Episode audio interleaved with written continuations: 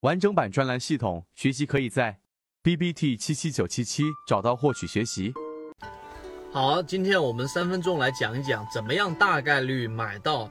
一根 K 线的一只个股的当天的一个相对低点。说最低点其实不太标准，应该是相对的低点。怎么样去把握呢？首先有一些条件，第一，它必须要满足六要素，也就是上涨六要素。我们之前的视频有讲过，当个股突破到智能辅助线上方的时候，刚刚去形成的智能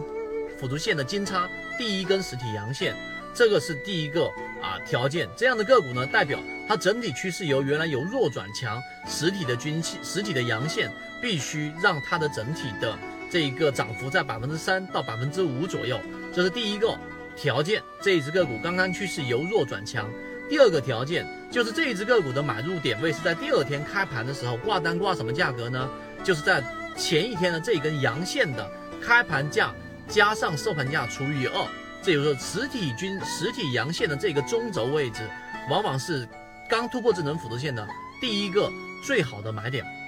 这第二个条件。第二个条件为什么？因为这个位置上呢，个股本身第一次突破智能辅助线的第一次回踩，往往是最稳的。而趋势由弱转强，也就是整个势能推动的时候，是整个力量最强的时候。所以这个地方的成功概率会非常的高啊。这里面有一个附加条件，就当如果说个股它离智能辅助线的距离超过了百分之八到百分之十五，也就是乖离率比较高了，这个时候已经超过百分之十五了，除非是量价齐升的情况之下。不然，这样的个股绝对绝对不要参与。所以第三个条件就是，当它的乖离率超过百分之十五，股价离智能辅助超过百分之十五，除非是量价齐升，否则不要去做啊。这个是第三个条件，因为这个时候钱在你的口袋，那些少赚的钱根本就不是属于你的，或者在我们的盈利模式当中根本不存在少赚的钱这样的一个概念，因为我们能力圈是范围是有限的。这是我们所说的怎么样买到一个低点的三个比较重要的因素，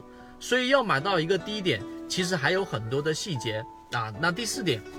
当这样的个股第二天冲高啊，因为我们说第一根阳线实体百分之三到百分之五，第二天挂买点的时候呢，是在开盘价前天的开盘价收盘价除以二，中轴位置也是我们说缠论当中的中枢位置，其实往往是容易买到一个低点的。那么，当这样的个股出现一个高开上涨的时候呢，当你的盈利就已经达到了可能接近百分之三到百分之五左右，有第三根阳线这个位置的时候，一定要考虑好卖点，千万不要贪得无厌。基本上这是第四点，第五点，我们所设置的这一个风险防范啊，因为我们是在第一个突破的位置的第二天啊，开盘价在收盘价的除以二中轴位置买进，所以即使它快速的回撤往下一打。也是会有智能辅助线的这样的一个支撑，这个支撑位置力度会非常大，会非常的强劲，并且呢，你最大的亏损也就是在百分之三左右。所以这一套怎么样买入到一只个股的一个相对低点的位置，这是一整套的成功概率的